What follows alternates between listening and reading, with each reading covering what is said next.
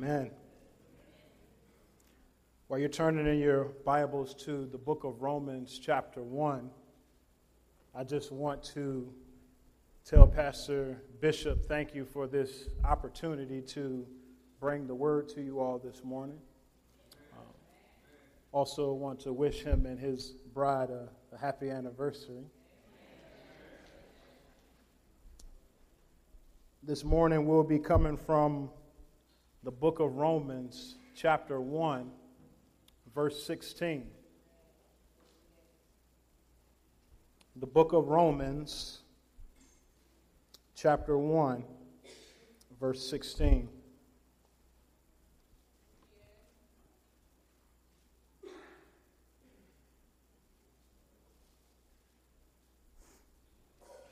The Word of God reads, for I am not ashamed of the gospel,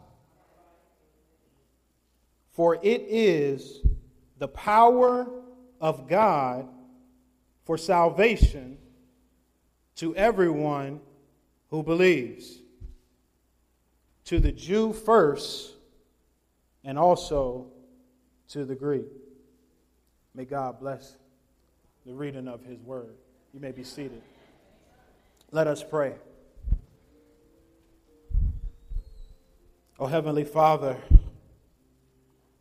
we come to you this morning asking to hear from above. Oh, Lord, I pray that you will use your servant. Oh, Father God, I, I pray that the words that I speak will be words that glorify Christ and Him alone. And Father God, I pray that you will instill in us all here a passion to love you more and to do your work. It's in the mighty name of Jesus Christ, I pray. Amen. When I was a young boy, I loved watching cartoons. And one of my favorite cartoons I, I watched as a, a, young fellow was the cartoon called Popeye. Uh, and Popeye, he was an interesting fellow. He would, he would always find himself getting into some type of situation or circumstance. Uh, but Popeye had a little secret. Popeye had a little secret that he had this spinach that when he would eat, it would give him extraordinary power. That he would be able to defeat his enemies. But the thing that confused me about Popeye and, and, and almost frustrated me every time I watched it was that Popeye would first go into this dangerous situation using his own strength, using his own power. And he would get beat up and, and defeated the whole TV program until around about the end when he was able to get his hands on his can of spinach. And what I want to, to, to tell you this morning is that I feel that oftentimes when it comes to evangelism, Christians act in this same way. Just as Popeye relied on his own strength to overcome, we oftentimes rely on our own strength and are defeated. But we don't take hold of our power that God has given to, at our disposal. And so the power oftentimes gets neglected. So, what I wanted to talk to you this morning about is that if we are to be faithful witnesses, we must confidently proclaim the gospel to all people. To be faithful witnesses, we must confidently proclaim the gospel to all people. We live in a culture that is getting increasingly hostile to Christianity. Christianity is mocked, it is ridiculed, it is criticized and seen as foolish. We have wars, injustice, terrorism. And it's easy for us to, to look at our situation and, and just want to throw up our hands and say, What can we do? How can we respond? How can a Christian give a faithful witness in the midst of such turmoil? Well, I submit to you this morning that to be faithful witnesses, we must confidently proclaim the gospel with no shame. To be faithful witnesses, we must confidently proclaim the gospel with no shame. If you look with me in verse 16, it begins with this very interesting phrase. It says, For I am. I am. This simple phrase is a statement of self awareness. The person who makes this statement is saying by these words that there's something about himself that he understands. He understands something about himself. To say the phrase I am assumes some type of self knowledge, self understanding. And I want to tell you this morning that we as Christians, if we're going to be confident in our gospel witness, we must know where we stand. We must know who we are. We must be willing to put our life on the line for a gospel, but first off, we have to know it is, what it is that we believe. But also, this simple phrase, I am, is a statement of authority. This phrase, I am, spoken by an individual, he's taking the initiative to say that he's in charge of his identity. He's taken the authority to say that no one else can give him his identity. I am. I'm the one who sets the standards for who I am and how I identify. When the simple phrase I am is stated, the individual is standing on a truth. And what I want to tell you this morning is that that means that the culture can't give you your identity. That means that the government can't give you your identity. That means that the world cannot give you your identity. Our identity is in Christ.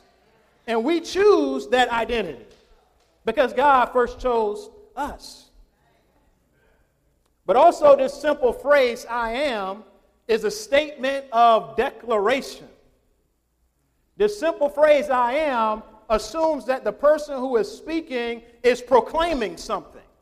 He's saying the words, I am. He's affirming something. Oftentimes in our culture, we are tempted to not make a stand on something. We, we like to stay in the ambiguity of different things, in, in the gray area. But what the Apostle Paul is saying here, just by the simple phrase, I am, is that he's affirming something about himself and he's proclaiming that truth. So, confidence is knowing where you stand and being willing to declare it. We have to have that confidence in the gospel to stand where the gospel says we should stand, where the Bible tells us we should stand. And so when the world asks us the question, aren't you of those people who believe that the, in a crucified Savior? Our response should be, I am. When the world asks us the question, are you the one who, are you of those who believe in this old book that you all call the Bible? Our response to that should be, I am. When the world looks at us and asks us the question, Aren't you of those who believe in a resurrection? Our response should be, I am. We need a I am faith. Do we have anybody in here who has a I am faith? Now, shame is the opposite of confidence. If we look at verse 16 once again, it says, For I am not ashamed of the gospel. Shame oftentimes makes us want to hide things. It, it, it, even if you look in the book of Genesis, when uh, Adam and Eve, when they sinned, they were ashamed of themselves, so they hid themselves. This is the essential attribute of shame uh, a desire to cover oneself up. But shame is an enemy to gospel proclamation. We can't be faithful proclaimers of the gospel if we are ashamed of it. Jesus said that does uh, do you light a lamp and put it under a bushel? Let your light therefore shine before men that they shall see your good works and glorify your Father in heaven. The ministry that we have all been called to is a ministry of declaration, of proclamation of Jesus Christ, our Redeemer. So we should not be ashamed of the gospel. Some temptations that usually lead us to shame is, first of all, popularity. to be faithful witnesses of the gospel, we might have to sacrifice relationships that we're involved in. To take a stand for the gospel, it might cause tension between those whom you deem uh, respectable in society, the people you want to rub shoulders with. This oftentimes tempts us because we no longer can be the most popular kid in school. We may, we may, long, we, uh, may not longer be a part of the in crowd at work. We may be an outcast. And so, this right here is a temptation for us to hide what we truly believe, for us to not to speak up about the gospel. But also, a temptation is prosperity. Oftentimes, if you are attempting to be a proclaimer of the gospel, it may cost you something. It may cost you discomfort. It may cost you money. It may cost you luxury. So that that vacation that you may be planning for, God may call you to give that money to an adoptee. That new car that you want to be sporting, God may call you to use that same car to donate to someone. So, prosperity oftentimes challenges us in our commitment to the gospel. Prosperity is, just as the Bible says, money is a root of all kinds of evil. It can draw us away from the sacrifice that the gospel calls us to. But also, a temptation for us to be ashamed is persecution. And I don't want to take this, this lightly but we know that the Bible tells us that if anyone wants to live a godly life in Christ Jesus, he will suffer persecution. Our Lord warned us about the things and the issues that we will be facing in our life with Christ. And he gives us some keen information. He says, Count the cost if you want to be a follower of me. He says, If anyone is not willing to take up his cross and follow me, he's not worthy to be my disciple. And so, oftentimes, persecution or harm or danger may cause us to be ashamed of the gospel. And this is something that we all must fight against. But not only should we resist the temptation of shame, but if we are to be faithful witnesses, we must trust in the power of the gospel to save. In order to be faithful witnesses of the gospel, we must trust in its power in order to save people. But what is this gospel message? What is this ministry that we are called to to put our lives on the line for? Now, the gospel isn't God loves you. That's part of the gospel, but that's not the gospel. The gospel is not come to Jesus so you can have a better life. That's not the gospel. The gospel begins with a diagnosis of the human heart. If we look here in chapter 1 of the book of Romans, Paul, starting in verse 18, tells us something about our relationship between the Creator and the creation. It says that the wrath of God is poured out among men. It tells us that God is angry with the sin and unrighteousness of mankind. It tells us that, that all this wickedness, men suppressing the truth of God, searching and, and, and, and going into idols and worshiping idols instead of the Lord our God. Also, in, in chapter 2, lest you feel like you were out of this indictment, the apostle speaks to the religious person. He says that you think because you have the law that you're above the law? You think that because you have the word of God in your hands that you won't be judged by it? Because oftentimes we as people of the book who have the word of God, we often want to look with ridicule to the people on the outside. But the apostle Paul checks that in us and he says that you who say thou shalt not commit adultery are you sneaking in people's houses at night? He says that you who say you shall not steal, are you lying on your taxes? So the apostle is not letting any of us off the hook. Because this is, this is the issue here, and this is why the apostle had to make the statement that he's not ashamed because there's something about the gospel that's offensive. The gospel is offensive because it calls into, the, it calls into question our understanding of ourselves. We like to think of ourselves as good. We like to think of ourselves as not so bad. We like to look at other people and say, well, I'm not as bad as them. But the apostle points out even much more clearly in chapter 3, where he says that there's no one righteous, no, not one. So that's including the people outside of the religious spaces, and it's including the people inside of the religious spaces. That we all are condemned in front of a holy God. If we recognize that we serve a God of justice, a God of holiness and righteousness, and we look at our lives we have to understand that it's something in between that's, that's causing uh, friction between our relationship with God. Everything about our relationship with God is not happy, happy, clappy, clappy.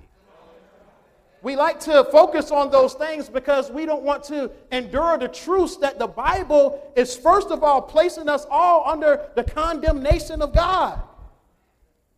But thanks be to God. That's not the end of the story.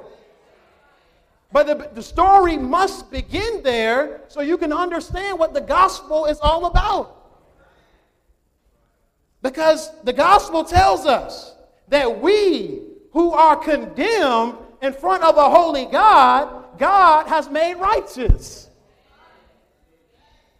In, in chapter 5 of the book of Romans, the Bible tells us that we who were in sin, Christ died for us. While we were yet sinners, Christ died for us. It tells us that we who are condemned, God has made righteous. It tells us that we who were dead, God has made alive. This is the gospel. And so, although we, we recognize the content of the gospel, we must also understand the power of the gospel. Because the gospel has divine power. If you look at the text again, if you will, in verse 16, it says, For I'm not ashamed of the gospel, for it is the power of God for salvation. It is. It is it power of God for salvation. The gospel is God's power unto salvation. It, is, it has divine backing. When we rely and place our trust in the gospel to transform our loved ones, to transform the world, we are coming with a divine power. The gospel has that divine power. The message of the gospel, when it is proclaimed, we are summoning the powers of heaven. When we are proclaiming the gospel, we are no longer staying on a mere human level, intellectual level, or a lovey dovey level. We're on a spiritual level. Because the gospel has the power of God behind it. So, whenever the gospel is preached, angels are in heaven in hushed silence. The cherubim and the, and the seraphim pause in their magnificent symphony to the, God, to the Lord their God to peek over their angels to see what the Almighty is going to do when the gospel is preached. When the gospel is preached, demons shiver. When the gospel is preached, dead people are resurrected. So we need this gospel. We have to rely on the gospel. We have to put our trust in the gospel for the salvation of the world. Because the gospel is our only hope. The gospel is the only means of help to this dying and crippling world. Mankind, for many years, have tried all these techniques, all of these philosophies, all of the different wisdoms, and we still turn on the news today, and it looks worse off than when it was before. Nothing that the philosophy of man is able to produce has helped us in our human condition. Because God is trying to show us that you can't help yourself. You need that divine inbreaking of power from heaven to come down here on earth to transform the earth into the will of God. We rely on the gospel because it's only through the gospel that people can be saved. The gospel is the only means of salvation. If you look again, once again, in verse 16, it says, For I'm not ashamed of the gospel, for it is the power of God for salvation. The power of God for salvation. The word the is a definite article. And there's nothing fancy there, but it, the only thing it's saying is that it's excluding all other things. It's, it's, it's, it's focusing on its subject. So it's not saying that it's a way of salvation, which is inclusive. It's saying that it is the way of salvation, which is specific and exclusive. So we recognize that the gospel is the power of God for salvation. It's the only way. It's the only way. We may, th- this is the part of the gospel that caused many people to shame. Because many people don't like proclaiming that you might serve Islam, the God of Islam. Well, that's not salvific. That can't save you. You may serve the God of Buddha, but that won't save you. The only means of salvation is Jesus Christ and Him alone. It's the only way, the only means. Socialism can't save us. Capitalism can't save us. A presidential candidate can't save us. A presidential candidate that wants to protect us from other nations coming in can't save us. That's not going to protect us from our, our, our deepest concern, our deepest need. We need to hear the gospel. The gospel will transform any person, whether he's a citizen or he's an illegal immigrant. Many of us, we want to, to, to uh, be prejudiced against other people, but the gospel breaks down those walls because we see that we serve a bigger purpose the reconciling of God of all things to himself. But also, for this reason, since the gospel is the only way, the only means of salvation, to be faithful witnesses we must recognize the universal need of the gospel. We must recognize the universal need of the gospel. People must hear and believe the gospel in order to be saved. People must hear and believe the gospel in order to be saved. If you look at verse 16 once again, it says, For I am not ashamed of the gospel, for it is the power of God for salvation to everyone who believes. To everyone who believes. That means that there must be some type of transfer of information for someone to believe. That means that someone has to know something in order for them to be saved. Because in order to believe, it assumes that you know something to believe in. And the Bible poses this question as well in, in chapter 10 of the book of Romans. It says, How can they believe if they have not heard?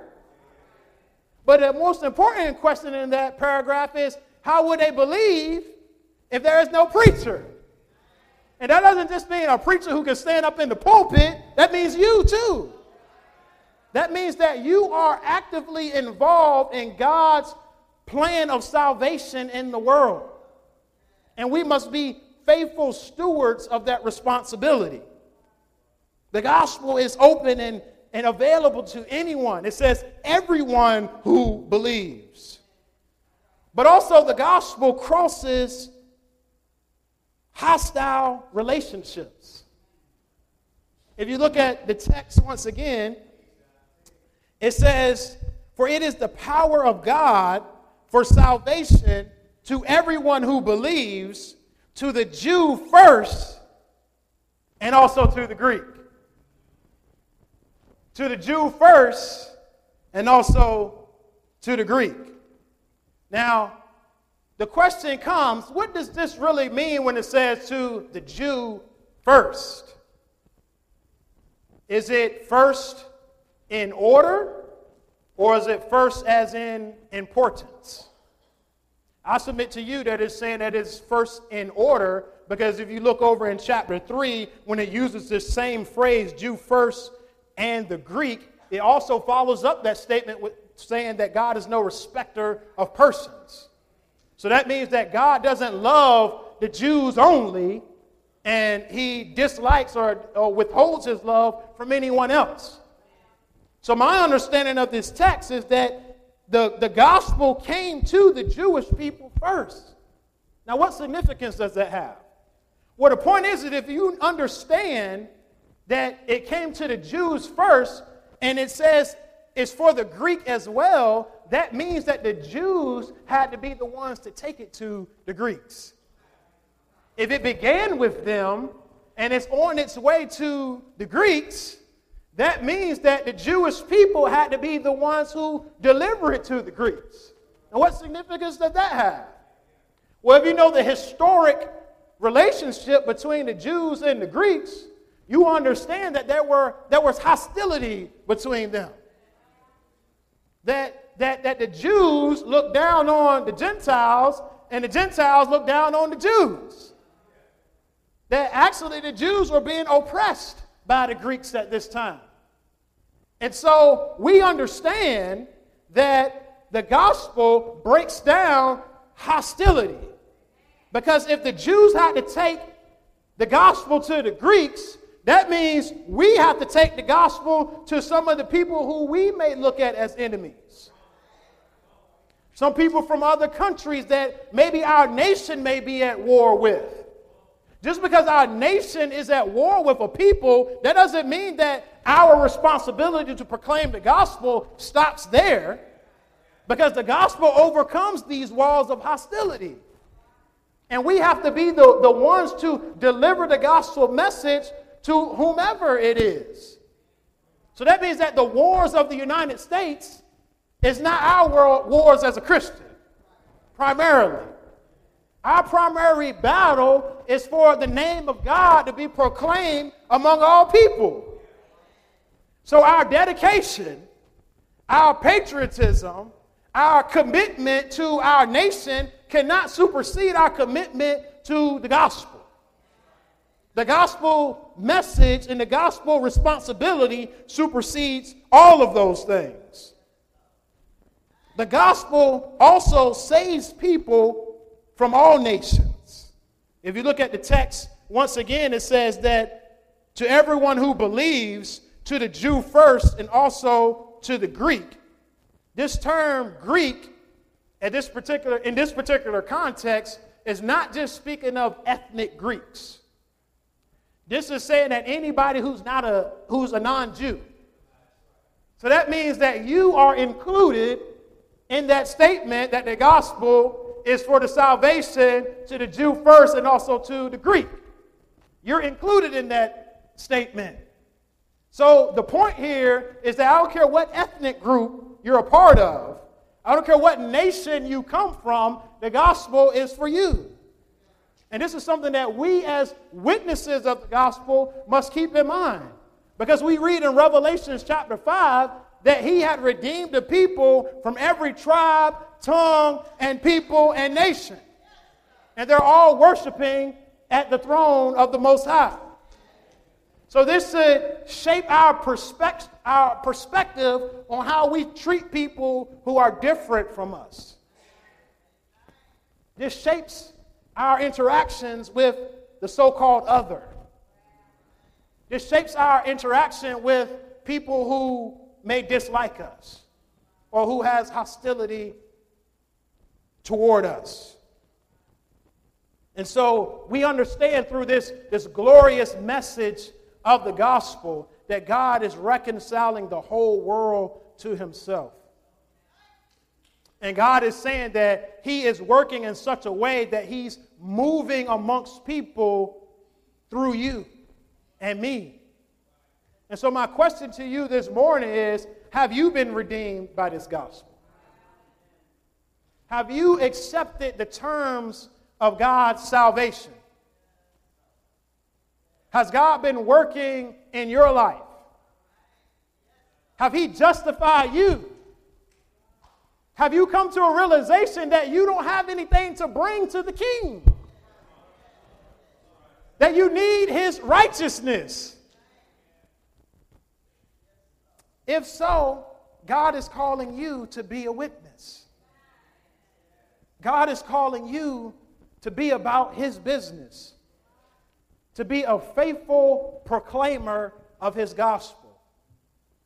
And God is calling you. Will you be faithful. Let us pray.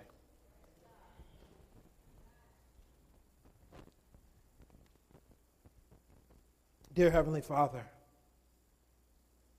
we love you.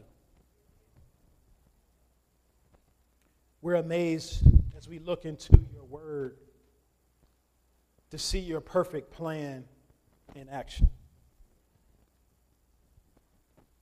How you saw us helpless and in need of your saving grace. You did not leave us to ourselves, but you came through a woman under the law to redeem us from the curse of the law. We thank you for that, Father. And we pray that we will be so enamored by that great truth that we cannot hold it in. That we will be faithful witnesses. That we will go about the Great Commission and tell people what must they do to be saved. Help us, O oh Lord, to be even the more faithful. In Jesus' name I pray. Amen.